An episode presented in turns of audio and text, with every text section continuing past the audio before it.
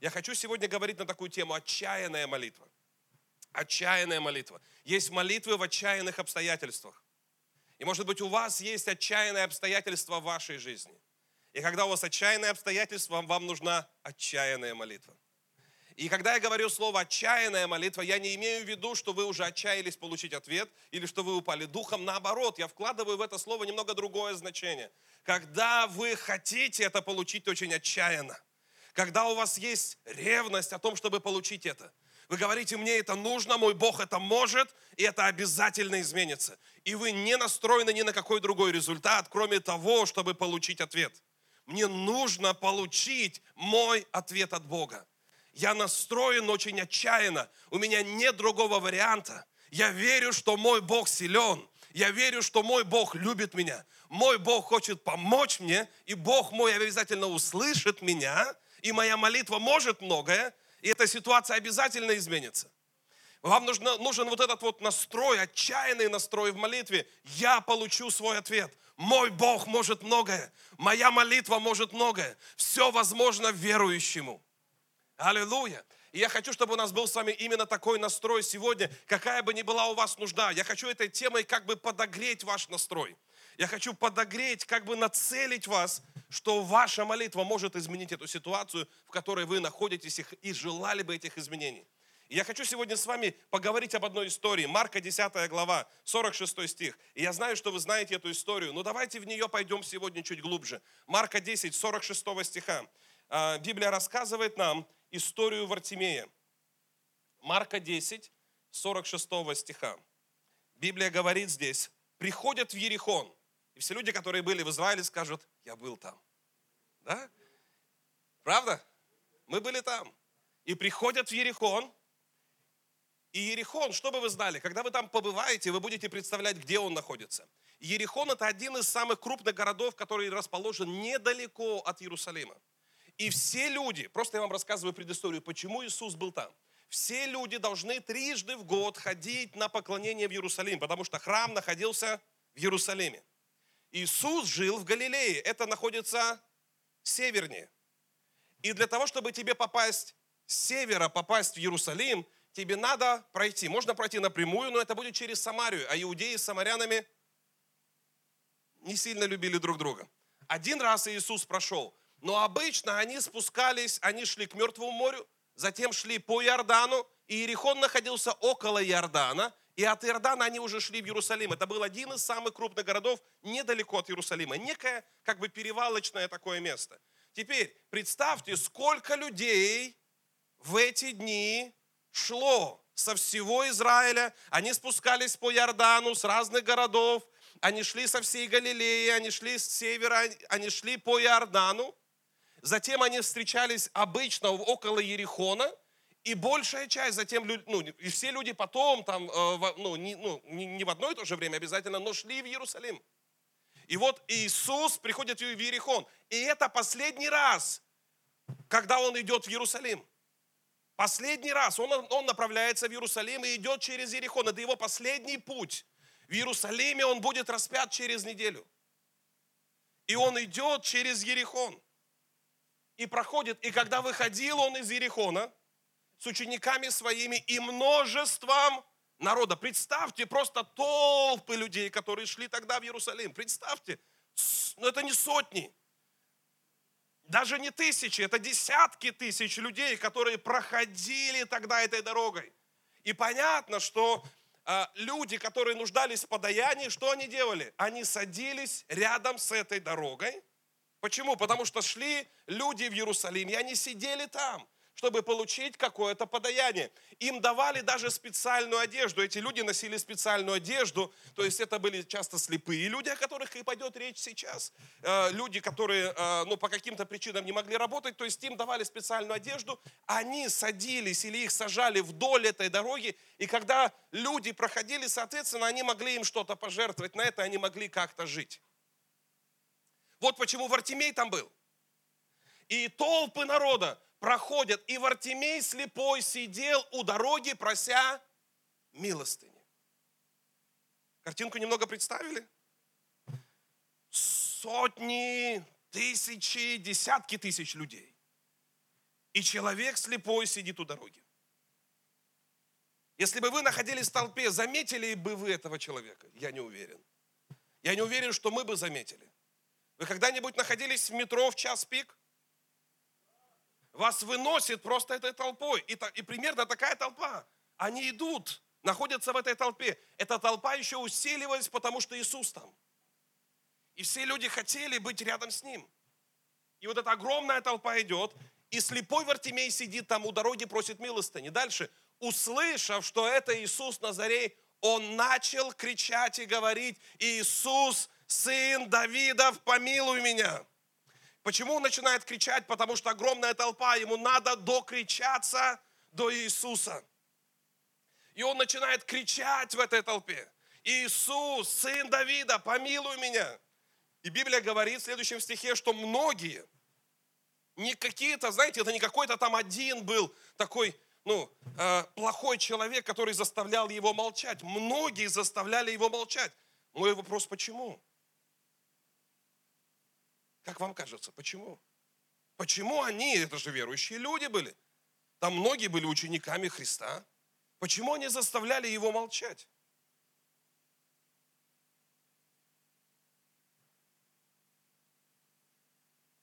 У нас нет ответа до конца, мы можем только с вами предположить.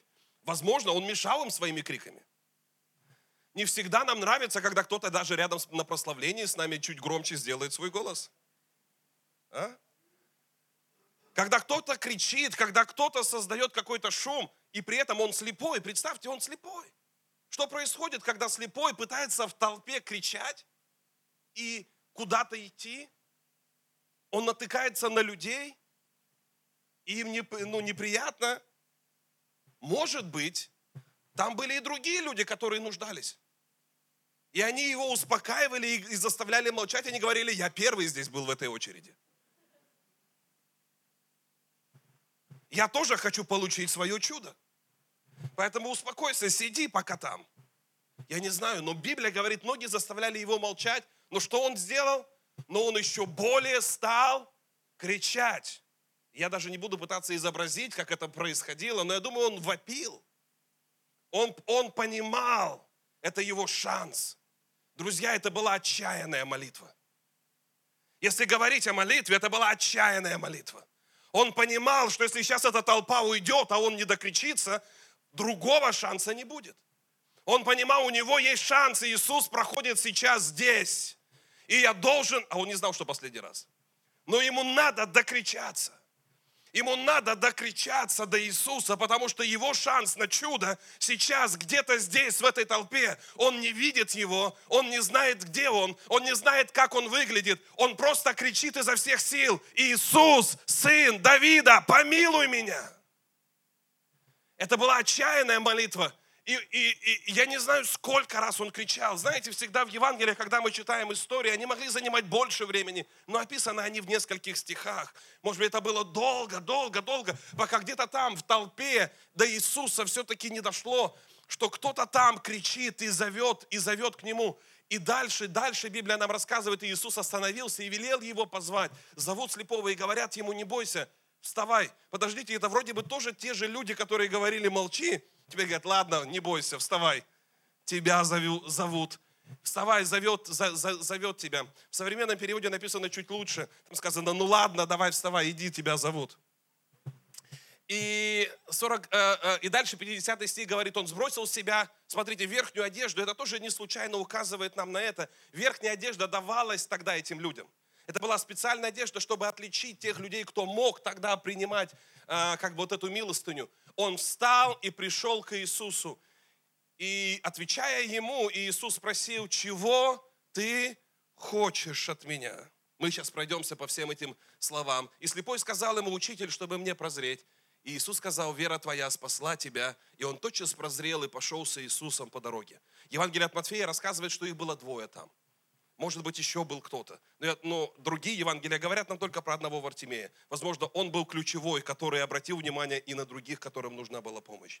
Итак, друзья, отчаянная молитва. Вартимей молился отчаянно в этот день. Отчаянно, и он получил свой ответ. Как вам кажется, если бы все-таки после какого-нибудь очередного хлопка по плечу ему сказали «успокойся», и он бы успокоился, получил бы он свое чудо? Если бы он сказал, ну ладно, если Иисусу надо, наверное, он бы все равно меня как-то заметил. Разве он бы получил свое чудо? Знаете, пока наша молитва с вами, я хочу подогреть сегодня ваше желание и вашу молитву. Я хочу, чтобы сегодня ваше желание, оно перешло не просто от категории «будь как будет», в категорию «мне это надо сегодня». Мне это надо, во что бы это мне не стоило, мне это надо получить. Я хочу сегодня подогреть ваше желание до такой степени, чтобы вы не говорили, ну если Иисус, Он все-таки где-то рядом, Он все равно, наверное, должен бы услышать мой шепот. Иногда тебе нужно кричать отчаянно.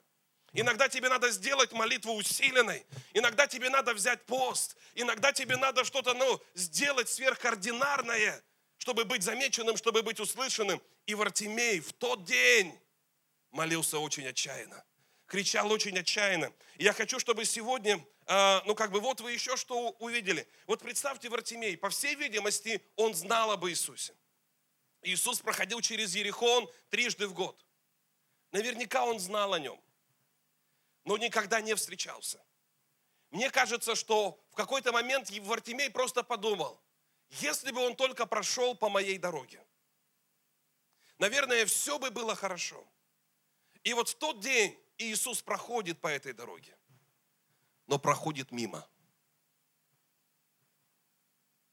И иногда нам, все, что нам кажется, Господь, я сижу сегодня в своей, это так напоминает мне нашу жизнь. Знаете, все как будто проходит иногда мимо нас, люди идут мимо нас. Жизнь проходит мимо нас. И ты сидишь где-то там. Он сидел в этой пыли. Он сидел в этой грязи, слепой, без надежды на лучший день в своей жизни. И все, что думал, наверное, если бы Бог был в моей жизни, наверное, если бы Он прошел, то все бы изменилось. И вот день настал, Иисус идет, но идет мимо. Иногда нам кажется, если бы только Бог был в моей жизни, моя бы жизнь, наверное, изменилась. А у тебя проходит год, и второй, и третий, и как будто Бог идет мимо. У вас не было никогда такого чувства? Бог, ты вроде бы здесь, в моей жизни, но ты как будто мимо меня проходишь. Другие люди как будто получают, а я нет. У других людей как будто что-то происходит, а у меня нет. Я вроде бы молюсь. Может быть, что-то не хватает моей молитвы. И может быть, друзья, вам не хватает отчаяния. Я хочу сегодня подогреть ваше желание. Хочу, чтобы оно стало отчаянным желанием. Чтобы вы сказали где-то внутри себя, не просто будь как будет. Не просто, ну как уж получится. Ну, не просто, если Богу надо, то как-то жизнь изменится, но чтобы вы сказали, я хочу это, я хочу это отчаянно. Я не просто хочу исцеления, будет, не будет, ну как будет. Но это исцеление должно быть моим. Это чудо должно быть моим. И почему я сказал, что до конца года я просто правда чувствую, кому-то надо сегодня захотеть этого отчаянно захотеть этого отчаянно. И, друзья, отчаянная молитва, э, она чем-то отличается. И несколько пунктов я просто для себя как бы подготовил. Я хочу их вам сегодня передать. Первое, мы читаем в 47 стихе, что он, услышав, что Иисус Назарей, он начал кричать и говорить, Иисус, сын Давидов, помилуй меня. Он называет Иисуса сыном Давида. Это, это значит, что он признает его как Мессию, как Спасителя, который должен был прийти в мир. Итак, первое, что у него есть, у него есть вера в то, что Иисус есть его ответ. Друзья, я хочу, первое, отчаянная молитва, она выражается в том, что вы признаете Бога не последней надеждой, а единственной. Пока у вас есть надежда на что-то другое, кроме Бога, Ну да, я, конечно, молюсь, но, и знаете, внутри нас все равно есть какие-то надежды на людей, есть надежды на какие-то там, может быть, э, ситуации, которые еще могут решиться в нашу пользу. Ну да, я молюсь, но как бы помимо молитвы у меня еще есть много запасных вариантов. И пока в нашем сердце упования есть на много-много разных вещей, на деньги, на какие-то связи, на людей или на что-то еще, друзья, мы с вами находимся в опасной ситуации. И Иисус должен стать единственной надеждой в нашей жизни.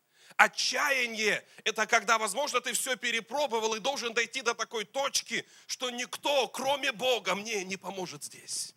Пока у тебя есть надежда еще на кого-то, возможно, эта ситуация так и будет находиться в неразрешенной ситуации. Если ты хочешь, чтобы Бог действовал, сделай Бога единственной надеждой. Сделай Бога единственным, на кого ты будешь уповать. Сделай Бога единственным, кто будет в твоем сердце как бы давать тебе надежду на лучший день, на лучшее решение этой ситуации. Пока есть надежда на что-то или на кого-то, ситуация может так и не, и не решиться. И Вартимей кричит, потому что он знает, вот моя единственная надежда, вот мое единственное спасение. Женщина, страдающая кровотечением, для меня тоже пример отчаянной женщины. Отчаянной, которая пробралась через толпу и ухватилась. И Библия говорит, она потратила все свое имение на врачей и не получила пользы. И она поняла, у меня есть единственная надежда. Нам не надо потратить все деньги, чтобы понять, что Он единственная надежда. Нам не надо потратить все свое здоровье, чтобы понять, что Он единственная надежда. Мы должны это сразу сделать в своей жизни. Сегодня для себя реши в этой проблеме только Бог моя надежда, только Бог мое упование, только Бог, на которого я уповаю. Аллилуйя. Аминь. Поэтому Он единственная надежда. А что значит, не надо больше ничего делать, только молиться? Я так не говорю. Друзья, я всегда вас учу, что вы должны делать все, что вы можете. Но упование вашего сердца должно быть не на ваши дела, не на ваши деньги, не на ваши связи. Можете с кем-то разговаривать за решение ситуации, разговаривайте. Но вы должны понимать, если Бог не будет там, хоть кто будет за тебя. Мне надо, чтобы Бог был за меня. Мое упование Бог, а не люди. Мое упование Бог, а не деньги. Мое упование Бог, а не врачи.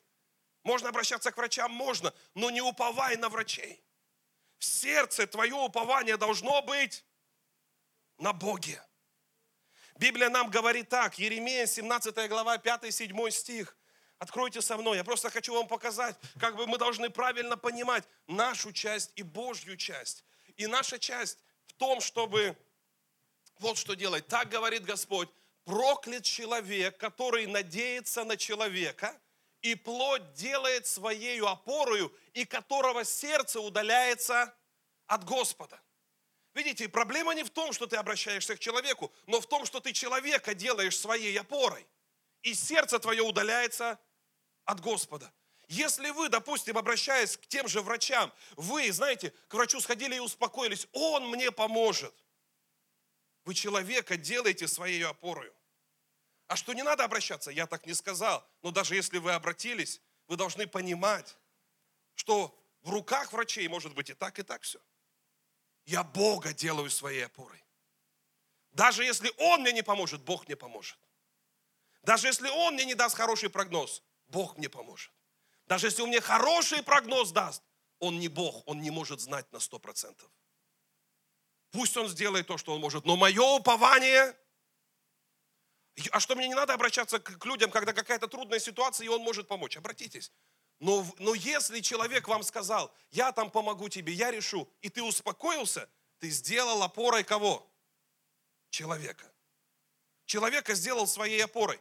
А что, не надо было звонить? Можно, почему нет? Но ты позвонил, он тебе сказал, ты сказал, Бог, я отдаю эту ситуацию в твои руки. Этот человек не моя опора. Если он может что-то сделать, используй его, Господь. Но моя опора – это ты. Если он не поможет, другой поможет. Если тут не решится, по-другому как-то. Но ты моя опора, Господь. Ты мое упование, Господь. Видите, в чем проблема? Проблема не в том, что люди нам не должны помогать. Проблема в том, что упование нашего сердца не должно быть на людей. Упование нашего сердца не должно быть в деньгах, не должно быть в связях, не должно быть ни в чем другом, кроме в Боге. Аминь. Смотрите дальше, как здесь сказано. Я люблю этот стих особенно. Там сказано дальше. Он будет как вереск в пустыне. Человек, который надеется на человека. Не увидит, когда придет доброе. И поселится в местах знойных степи, на земле бесплодной, необитаемой. И наоборот, седьмой стих говорит. Благословен человек, который надеется на Господа и которого упование ты будешь благословен, если твое упование, Господь, сделай Бога единственной надеждой. Единственной надеждой. И дальше, восьмой стих говорит, и будет он, ребят, дальше. Ибо он будет как дерево, посаженное при водах и пускающее корни свои у потока. Не знает оно, когда приходит зной. Лист его зелен, и во время засухи оно не боится и не перестает приносить плод. Сделайте Бога своим упованием. Сделайте Бога своим упованием. Еще раз, позвольте, я дам пару стихов вам, которые касаются того, что мы должны делать. Библия говорит нам в притчах 21.31, написано, коня готовят, приготовляют на день битвы, но победа, да, чему это нас сучит? Должен ли я что-то делать? Да, готовься к войне. Что это значит? Я не говорю про, про войну можно вырезать из контекста, когда слова-то интересны. Я не говорю, то есть имеется в виду, готовься к любому жизненному сражению. Готовься. Будь лучшим в том, что ты делаешь, но твое упование – это не твое образование. Твое упование – это не то, чему ты учился. Если Бог мне не поможет, мое образование мне не поможет. Если Бог мне, меня не спасет, я сам себя, мой начальник, мои связи, люди меня не спасут. Поэтому я готовлю, что я могу. Я делаю, что я могу. Но мое упование где? Не в моей подготовке, не в моих знаниях, не в том, что я подготовил там деньги и какой-то сделал хороший план. Надо делать хороший план, да. Надо ставить цели, да. Надо готовиться к, ну, как бы, к какому-то сражению в жизни. Да, делай то, что ты можешь. Но знай, что победа не от тебя, победа от Господа. Если ты не будешь верить в Бога, то ты тогда, получается, будешь верить в себя, в свои силы, в свои способности. И сегодня они тебе так, а завтра так. И ты сегодня, может, выиграешь, а завтра ты проиграешь. Но человек, который надеется на Бога, должен готовиться к дню битвы, должен готовиться к своим жизненным сражениям, но верить в своем сердце, уповать в своем сердце не на себя, не на свою подготовку, не на то, что он сделает, но на Бога, потому что победа от Господа. Аллилуйя. Аминь. Аллилуйя. Еще одно место я хочу дать. Иногда это место не совсем верно интерпретируют. Я а, помню, однажды как бы читал его, и тут я увидел, что посмотри, вот же как Бог учит нас относиться. Это к вопросу связей. К, ну, людей, должны ли мы обращаться к ним? Притча 29-26. Притча 29-26. Многие ищут благосклонного лица правителя, но судьба человека от Господа. И тут как будто возникает вопрос, ну не надо искать никакого благосклонного лица. Нет, Библия говорит, многие ищут. Это так же, как готовить коня на день битвы. Ищете ли вы благосклонного лица людей? Почему нет? Ищите. Но когда вы ищете, знайте, что судьба человека от Господа. Нужны ли вам люди, нужны ли вам какие-то связи? Да, нужны. Нам нужны по жизни, почему нет? Но мы должны знать, что судьба человека от Господа. Поэтому готовьте все, что вы можете, делайте то, что вы можете, но упование своего сердца положите на Бога. И скажите, моя судьба от Господа. Мое исцеление не от врачей, от Господа. Мое решение ситуации не от моих связей, от Господа. Эта ситуация не решится, если не Бог, поэтому Бог, приди в эту ситуацию. Иисус, сын Давида, помилуй меня. Приди в эту ситуацию, сделай чудо в этой ситуации. И пока вы в своем сердце имеете надежду еще на что-то, кроме Бога, возможно, это одна из причин, почему ситуация все еще не решилась. Отчаянная молитва – это когда Бог не последняя надежда, а единственная. Вам надо сделать Бога единственной надеждой в своей жизни. Мое упование на Бога. Вторая характеристика отчаянной молитвы, друзья. Отчаянная молитва, она, оно имеет отчаянное желание – Итак, первое, что мы сказали, отчаянная молитва, когда Бог твоя единственная надежда. Второе, отчаянная молитва – это когда тебе очень надо.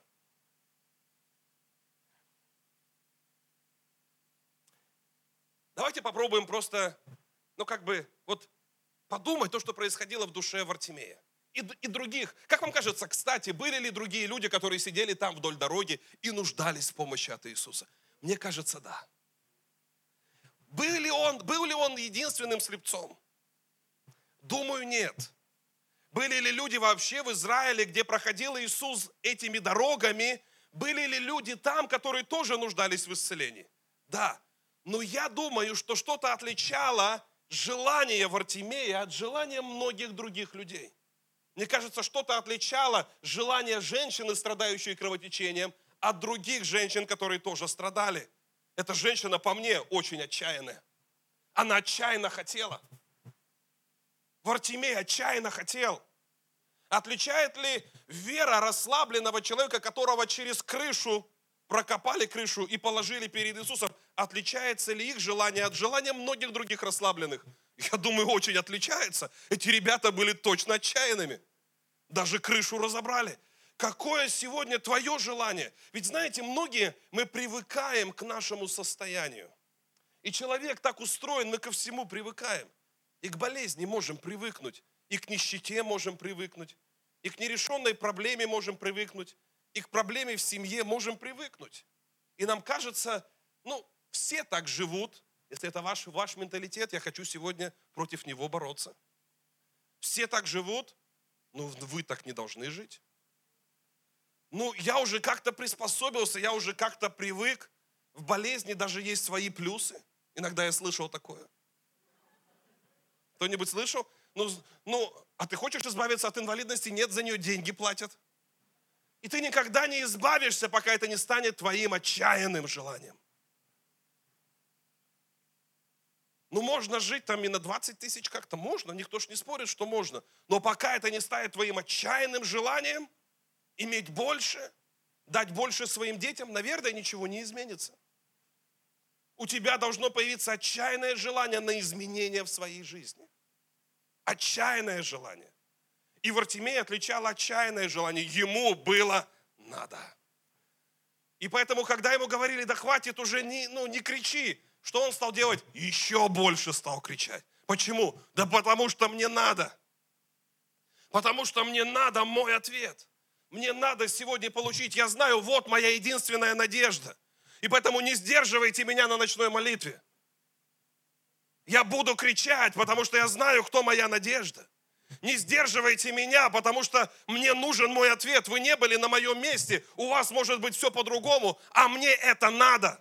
И если вам не надо, то мне надо. И мне надо, чтобы Бог это сделал. Друзья, пока мы отчаянно не хотим спасения близких, многие из них не будут спасаться.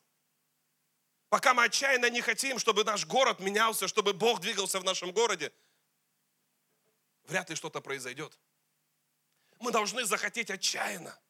Это должно стать нашим главнейшим, где-то а, а, а, жизненаправляющим желанием. Вартимей хотел очень, очень отчаянно. Можно я дам одно, одно место? Луки 1.53.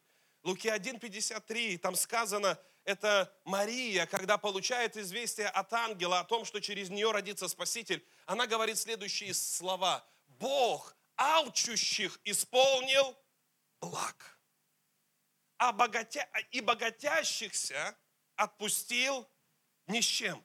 Как это Бог кого-то отпустил ни с чем? Кого Бог отпустил? Богатящихся. Пока ты сам надеешься на себя, пока тебе не так уж сильно надо, Бог отпускает ни с чем.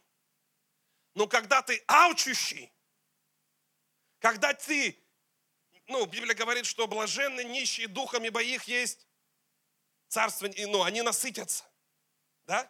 Их есть царство, они насытятся, они получат. Надо быть нищим, надо понимать, у меня нет надежды, кроме Бога, и мне это надо. Я не смирюсь с этими обстоятельствами. Я верю, что мой Бог моя надежда. Что Бог не хочет, чтобы я здесь сидел в этой грязи. Но он же проходит мимо, Вартимей. Он же мимо идет, ему же нет никакого дела. Мне надо. Ну, Бог же, если бы хотел тебя, вот, ну, кто-то думает там в зале, кто-то, если Бог хотел бы меня исцелить, Он бы меня исцелил. Тебе должно стать это надо. Очень надо. Ты должен, это должно стать твоим отчаянным желанием. И знаете, мы живем, многие в этом менталитете, когда он скидывает с себя верхнюю одежду, что он скидывает? Он скидывает старый менталитет. Менталитет того, кто побирался. Менталитет того, кто все время жил с протянутой рукой. Он скидывает с себя это, потому что, я думаю, он каждый день мечтал. Однажды Иисус пройдет здесь. Однажды Бог изменит мою жизнь. Однажды что-то изменится. И то, что вы слышите на 30 шагах, это важные вещи, когда мы говорим мечта. У вас должна появиться цель. Вы должны сказать самому себе, мой Бог обязательно изменит. И вот во что я верю. И я верю, что этот день настанет. И это отчаянное желание, оно материализуется. И он сбрасывает с себя свой старый менталитет. И, может быть, вы жили все время в таком менталитете, что ничего не изменится, что жизнь вот она такая и есть, и вы как-то приспособились постоянной нехватке, к болячкам. Может быть, вы приспособились к тому, что ответы на молитву не приходят. И вы как бы уже где-то нашли оправдание даже из Библии для самого себя. Ну, не для всех, наверное, вот чудо. Не для всех, наверное, Бог хочет там что-то сделать. Я хочу, чтобы ты сказал, может, не для всех, но для меня да. Вартимей подумал, другие не получают, я получу. Это мое отчаянное желание. Если он проходит мимо, мимо меня не пройдет. И он кричал. И он был страстный. И он кричал изо всех сил. И он хотел отчаянно. Он хотел отчаянно. А, Иеремия 29, 11, 13. Я хочу еще одно место к отчаянному желанию добавить сюда. А, э, э, это место, которое часто тоже, тоже говорю вам, Еремия жил не, не в очень лучшее время в жизни израильского народа. Они были тогда, а, ну, это, ну, тогда, когда они жили в осаде, и потом пришло вавилонское пленение – и он говорит им тогда, только я знаю намерения, какие имею о вас, говорит Господь. Намерения во благо, а не на зло, чтобы дать вам будущность и надежду. Он говорит народу, который находится в рабстве тогда, народу, который находится в плохом положении тогда. И знаете, иногда, как будто, когда мы цитируем какие-то Божьи обетования, когда мы в плохой ситуации, нам кажется, Бог, ты как будто издеваешься над нами. Ты нам говоришь про исцеление, а мы, боле... а мы болеем. Ты нам говоришь про благословение, а мы ходим и нуждаемся. Ты нам говоришь, Господь, про спасение близких, а мы видим, как они все глубже и глубже в грехах. Ты нам говоришь о пробуждении, и мы его не видим. Господь, почему ты все эти вещи делаешь? И Он говорит нам условия. Да, у Бога есть будущее для тебя. Да, у Бога есть надежда для тебя, но есть определенные условия. И Он говорит здесь, дальше. И воззовете ко мне. И слово воззовете означает не просто просить, а воззвать, кричать, кричать в своем сердце. Обязательно ли надо орать? Не знаю. Если надо, то надо. Помните Анну, про которую мы говорили? Она же каждый год молилась за Самуила. Ну, за сына там еще не знала, как назовет. Но в тот год, да, правда же ее молитва была какой-то другой. Не орала тогда, не кричала. Но ее сочли пьяной. Она была в таком состоянии, что Бог, дай, дай мне сына. Ты моя надежда. Ты дашь мне. Ну, и она молилась в тот, в тот год. И воззовете ко мне, и пойдете, и помолитесь мне, и я услышу вас. Не похоже ли это на то, что делал Вартимей? Он взывал, кричал. И как будто, знаете, там не сказано, и Бог, Иисус первый раз раз, я, я, я оглянулся. А, кстати, как вы думаете, знал ли Иисус, что Вартимей там? И все равно шел мимо. Знал, знает ли Иисус, какая ваша нужда? Еще прежде вашего прошения. А чего ж он мимо-то все время ходит?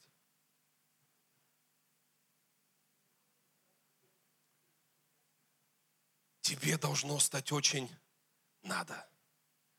И воззовете, и пойдете и помолитесь, и сделай пост какой-нибудь, и приди на ночную молитву, и встань пораньше с утра. Если тебе очень надо, то встанешь.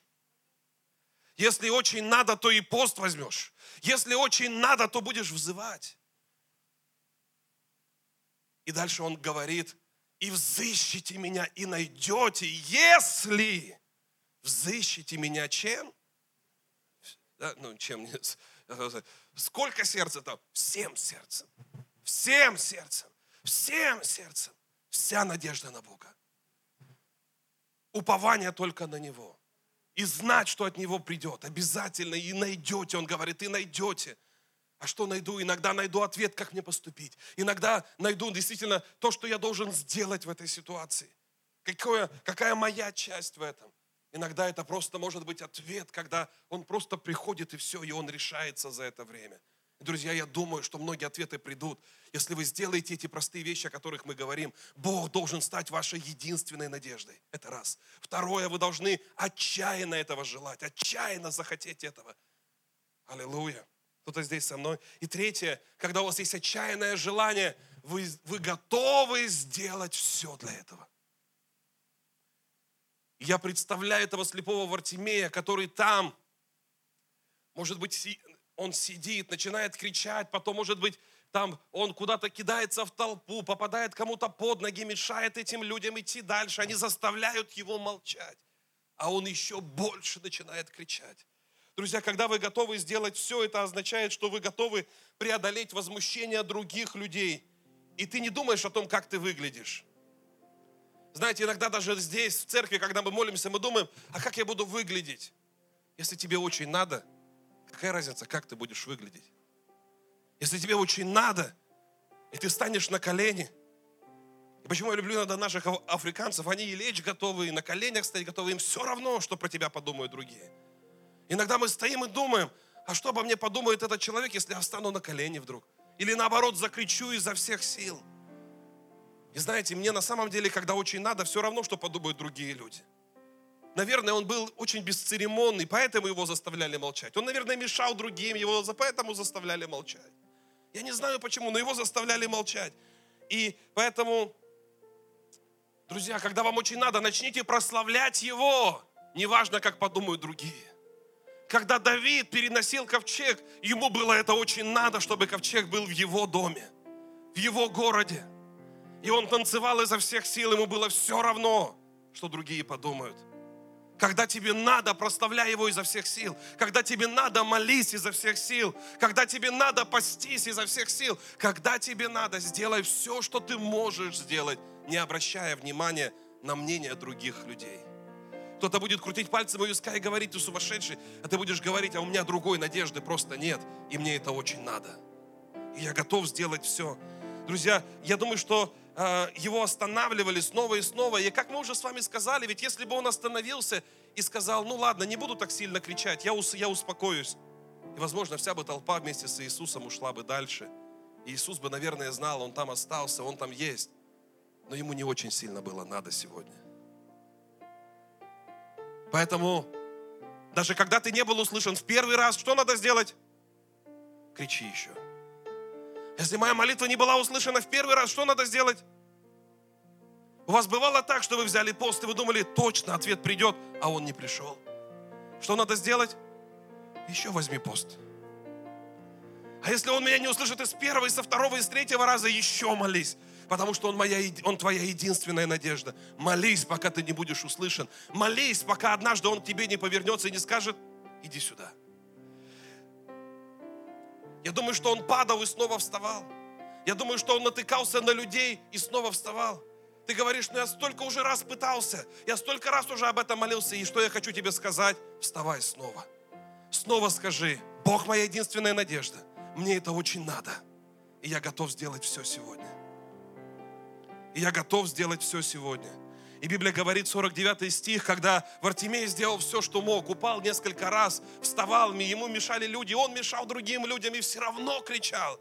И Иисус остановился и велел его позвать. 49 стих говорит, зовут слепого и говорят ему, не бойся, вставай, зовет тебя. И мне так интересно, что те же люди, которые говорили, молчи, теперь уже говорили, ладно, вставай, он тебя зовет. Настанет день, когда те, кто говорили, ты сумасшедший, скажут, слушай, это правда, Иисус пришел в твою жизнь. Это правда, Иисус позвал тебя. Это правда, Иисус коснулся тебя. Преднастанет тот день, когда слова людей изменятся. И те, кто заставляли тебя молчать, будут говорить, да, это Иисус, который зовет, зовет тебя. И Библия говорит, он сбросил с себя верхнюю одежду еще до того, как получил свое чудо. Он был уверен, что он вернется зрячим. Эта одежда значила тогда много, многое для них. Она давала им возможность кормиться, получать подаяние, а он сбрасывает ее.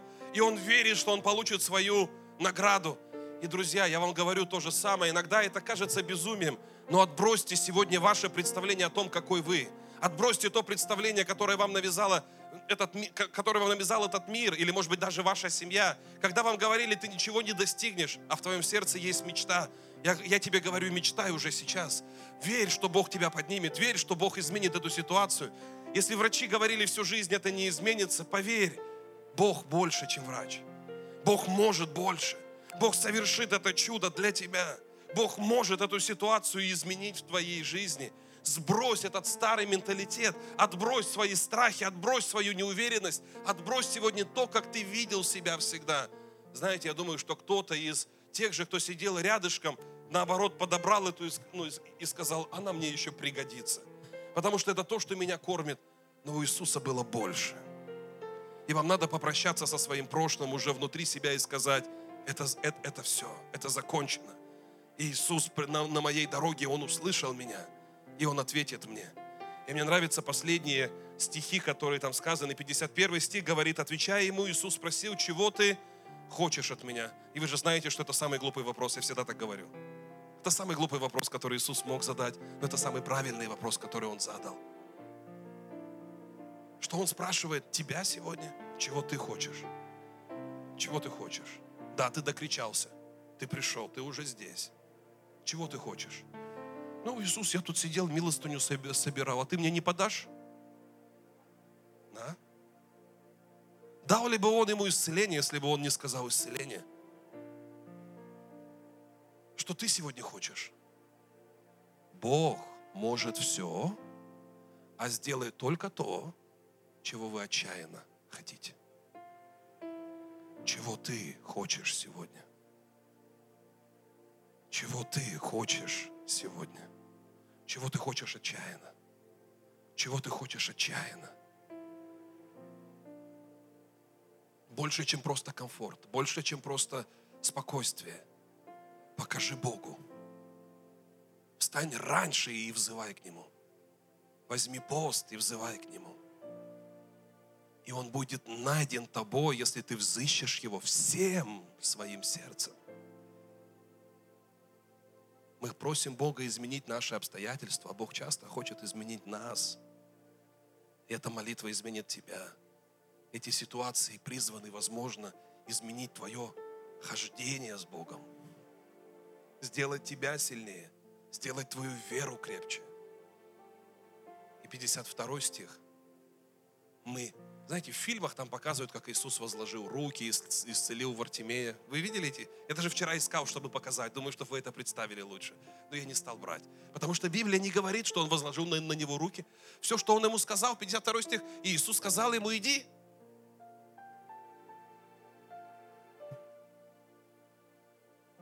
Чья вера спасла? Мое возложение рук исцелит тебя сейчас. Аллилуйя. Я помажу тебя маслом, и ты будешь исцелен. Друзья, все, что вам надо, это вашу веру. Вера твоя. Чья вера? Твоя вера, Вартимей. Какая моя вера? Вера, когда ты сидел там на, на дороге и ожидал этого момента, когда ты представлял себя здоровым, когда ты представлял себя, что ты однажды будешь видеть, когда ты представлял этот момент, и вот он проходил мимо тебя, и ты не растерялся, ты начал кричать изо всех сил, ты кричал, потому что ты верил, ты верил, что этот момент произойдет в твоей жизни, и тебе это было очень надо, и ты кричал изо всех сил и сбросил свою старую робу, старую одежду нищеты, старую одежду а, слепого человека, и ты пошел за своим чудом, и ты, когда тебя спросили, чего ты хочешь, ты сказал, прозреть хочу, Господь. И когда ты сказал это, вот тебе твоя вера спасла тебя. И он прозрел, и он тотчас прозрел и пошел за Иисусом по дороге. И пошел за Иисусом всю свою жизнь. И был с ним всю жизнь. Я не знаю, как передать сегодня то, что я хочу сказать и до, ну, достучаться до нас. Есть молитвы, которые почему-то иногда не отвечены. Ты, может быть, задаешь сегодня вопрос, я должен закончить, мое время вышло. Задаешь вопрос, Бог, почему ты проходишь мимо меня? Почему идут люди иногда мимо меня? Я снова и снова в этой грязи сижу. Сижу в этой проблеме, в этой болезни, в этой ситуации. Это три вещи, которые я сегодня хотел донести. И мы будем говорить еще больше об усиленной молитве этот месяц. Но первое, Бог является ли единственной надеждой? Второе, хочешь ли ты этого отчаянно?